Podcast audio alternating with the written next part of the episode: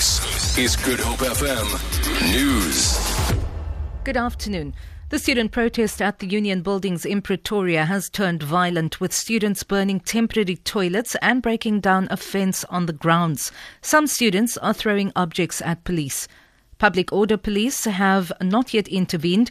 A police water cannon has arrived on the scene.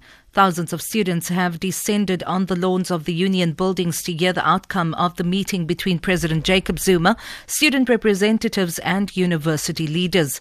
Zuma has already declared that government is ready and willing to engage students on their call for a zero increase in tuition fees. Thousands of Stellenbosch University students are marching through campus grounds as they continue their protest against fee increases. The institution is to implement an 11.5% increase for the new academic year.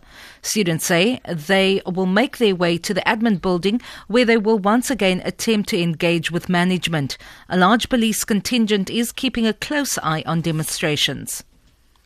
Meanwhile, students at the university have told Western Cape Premier Helen Zille to go away as she attempted to address them.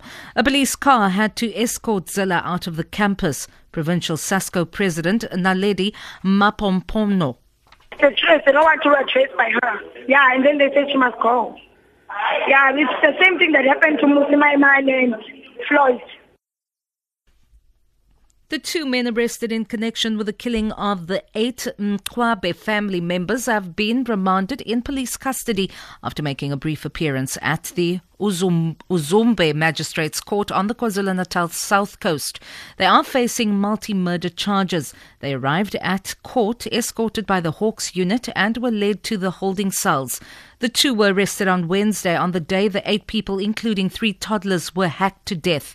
Security remains tight in and around the court where the two men have made their first appearance.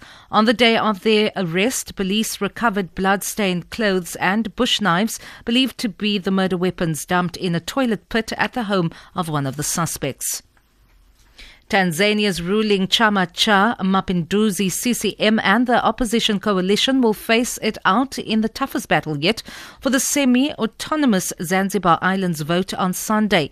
The islands have previously witnessed bloody post-election battles on allegations of vote rigging. Sarah Kimani is in the main island where the key campaign issue in the lead up to the polls has been its autonomy.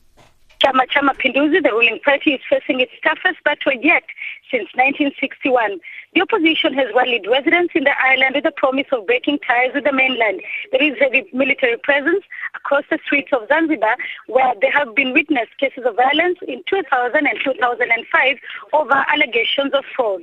Sarah Kimani, SABC News, Zanzibar, Tanzania. For Good Hope FM News, I'm Vanya Klutokolis.